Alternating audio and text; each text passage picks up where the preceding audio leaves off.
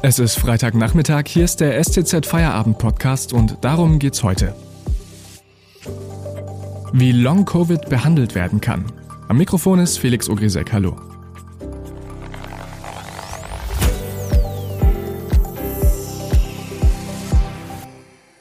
Für einige Menschen bedeutet eine überstandene Covid-19-Erkrankung nicht, dass sie wieder vollständig genesen sind. Die Weltgesundheitsorganisation schätzt, dass etwa jeder zehnte Infizierte nach der Krankheit noch von Long-Covid betroffen ist. Was das ist und wie es sich behandeln lässt, das hat sich unsere Autorin Lisa Welzhofer in einer Reha-Klinik im Schwarzwald angeschaut. Hallo Lisa. Hallo. Also was genau ist denn Long-Covid? Long-Covid ähm, bezeichnet äh, das Phänomen, dass, dass ähm, ungefähr jeder Zehnte Covid-Patient äh, längerfristige Symptome verspürt. Und die Weltgesundheitsorganisation hat das auch als eigene Krankheit anerkannt. Und ähm, wie gesagt, es sind etwa, etwa jeder Zehnte ist betroffen. Und zu den klassischen Covid-Symptomen, wie jetzt eben Kurzatmigkeit oder äh, dass die Leute keine volle Lungenkapazität mehr haben, kommen eben bei vielen noch andere Symptome ganz unterschiedlicher Art, also unter anderem Herzrasen, Kopfschmerzen, viele klagen über ähm, chronische Müdigkeit, Konzentrationsprobleme, Gedächtnisstörungen, Tinnitus. Also das ist äh, eine ganz, ganz vielgestaltige Symptomatik, die es eben auch ähm, nicht einfach macht, das Ganze zu behandeln. Und man spricht von Long-Covid, wenn das Ganze länger als drei Monate anhält. Mhm. Man kann aber versuchen, diese Symptome zu behandeln. Und ähm, du warst im Schwarzwald in der Reha-Klinik und hast dir diesen Prozess angesehen. Genau, also es gibt natürlich verschiedene Reha-Kliniken, ähm, die, die solche Patienten behandeln, aber ich war in der Albert-Schweitzer-Klinik in Königsfeld im Schwarzwald. Und ähm, dort versuchen sie eben diese, diese komplexe Symptomatik zu behandeln. Eigentlich sind die äh, Lungen- und, und Herzspezialisten, aber ähm, sie behandeln jetzt dort eben auch diese beispielsweise neurologischen Probleme. Und da gibt's äh, ganze Bandbreite an Therapien, also von Ergometertherapie über Terraintherapie, Hirnleistungstraining, reflektorische Atemtherapie. Ähm, es wird im Schwimmbad trainiert äh, und, und es gibt natürlich auch psychologische Unterstützung für die Leute.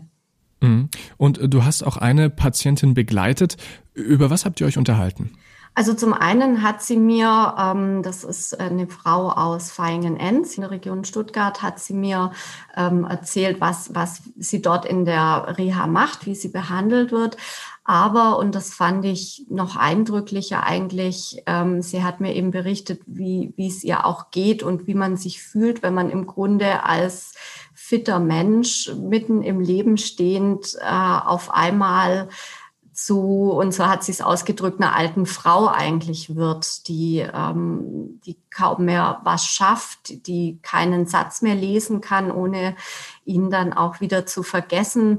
Und die Frau ist ähm, äh, Erzieherin, also die arbeitet im Kindergarten. Die kann sich momentan überhaupt nicht vorstellen, wie sie, wie sie da zurückkehren soll. Ähm, äh, und diese ja, fordernde Arbeit bewältigen soll.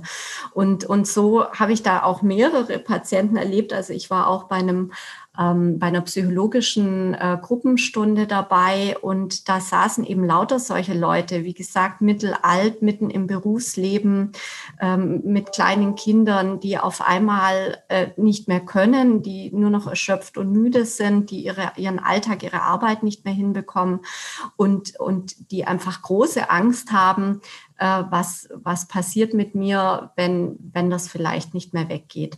Aber da machen die in Königsfeld dann doch Mut, ähm, dass sich doch auch was wieder verbessern kann bei den, bei den meisten. Danke, Lisa. Wir sprechen gleich darüber, wie die Reha-Klinik in Königsfeld für die Therapie mit anderen Kliniken zusammenarbeitet. Vorher machen wir aber kurz Werbung.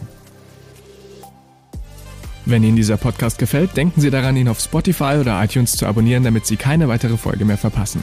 Wenn Sie die Stuttgarter Zeitung zusätzlich unterstützen wollen, geht das am besten mit einem STZ Plus Abo. Das kostet 9,90 Euro im Monat und ist monatlich kündbar. Damit lesen Sie zum Beispiel diesen Artikel von meiner Kollegin Christine Bilger. Diebe haben teure Räder im Visier. Bundesweit sinkt die Zahl der Fahrraddiebstähle, in Stuttgart aber ist sie gestiegen. Was steckt dahinter? Die Polizei ist den Tätern mit der Ermittlungsgruppe Dynamo auf der Spur. Den Link zum Artikel finden Sie unten in der Podcast-Beschreibung. Unterstützen Sie Journalismus aus der Region für die Region. Dankeschön.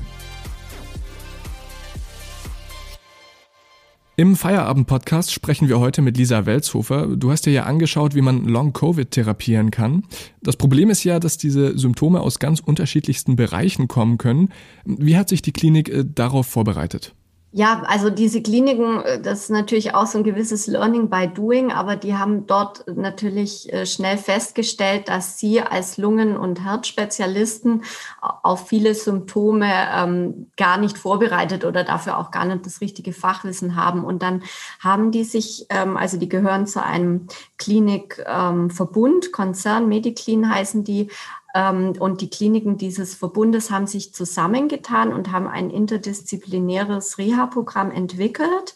Und das heißt konkret, dass jetzt beispielsweise, wenn jemand nach Königsfeld kommt, der eben auch neurologische Probleme hat, also Gedächtnisprobleme, Konzentrationsstörungen, ähm, wofür die vor Ort eben keine Neurologen haben, dann wird dieser Patient virtuell online einem Experten in einer anderen Klinik, beispielsweise in Norddeutschland oder im Rheinland äh, vorgestellt ähm, und der Experte dort ähm, erstellt dann für den auch einen Therapieplan. Die Therapien werden dann auch teilweise online sozusagen äh, gemacht. Also so holen die sich äh, dann aus den anderen Kliniken das Fachwissen zu sich ins Haus, um eben diese ganze Symptomatik behandeln zu können. Mhm. Und du hast auch aktuelle Zahlen gefunden. Äh, wie lange ist man denn im Schnitt krankgeschrieben und wer zahlt die Therapie? Also die, das Wissenschaftliche Institut der AOK hat im letzten Herbst eine Studie veröffentlicht, äh, aber ich habe mit denen gesprochen. Also diese Zahlen lassen sich auch auf die aktuelle Welle übertragen und äh, sie haben eben herausgefunden, dass ähm, äh, Covid-Patienten ähm, länger krankgeschrieben sind also ein Teil der Covid-Patienten ist länger krankgeschrieben als ähm, Patienten mit anderen Krankheiten. Und äh, das waren also sechs Prozent derjenigen, die, äh, die ins Krankenhaus mussten mit einer Corona-Erkrankung, ähm, waren danach zehn Wochen und länger krank. Und in der Vergleichsgruppe waren das nur 2,8 Prozent, die eben so lange krankgeschrieben waren. Eine tatsächliche äh, Zahl, wie lange die Ende, äh, wie, wie lange die Leute am Ende tatsächlich krankgeschrieben sind, die gibt's nicht.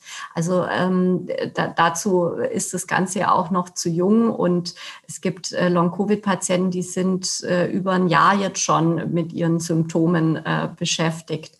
Also da gibt's keine abschließende Prognose, aber das Ergebnis dieser Studie Studie war eben, dass die auf jeden Fall äh, oder viele von ihnen länger krank sind als jetzt vergleichbare andere Patienten eine normale äh, Reha, Anschlussheilbehandlung oder medizinische Reha zahlt normalerweise äh, die Rentenversicherung. Ähm, es gibt äh, Berufe im medizinischen Bereich, da ist das Ganze als Berufskrankheit anerkannt. Da kann dann die, die Unfallversicherung ins Spiel kommen und die Kosten übernehmen. Ähm, und äh, es gibt auch Bestrebungen etwa äh, der Gewerkschaft Verdi, dass ähm, Covid-19 eben auch ähm, im Berufen äh, der sozialen Arbeit als Berufskrankheit anerkannt wird. Dankeschön, Lisa Welzhofer, für diese Einblicke in die Long-Covid-Therapie. Ja, gerne. Den nächsten Feierabend-Podcast hören Sie am Montag. Bis dahin wünsche ich Ihnen ein schönes Wochenende und bleiben Sie gesund.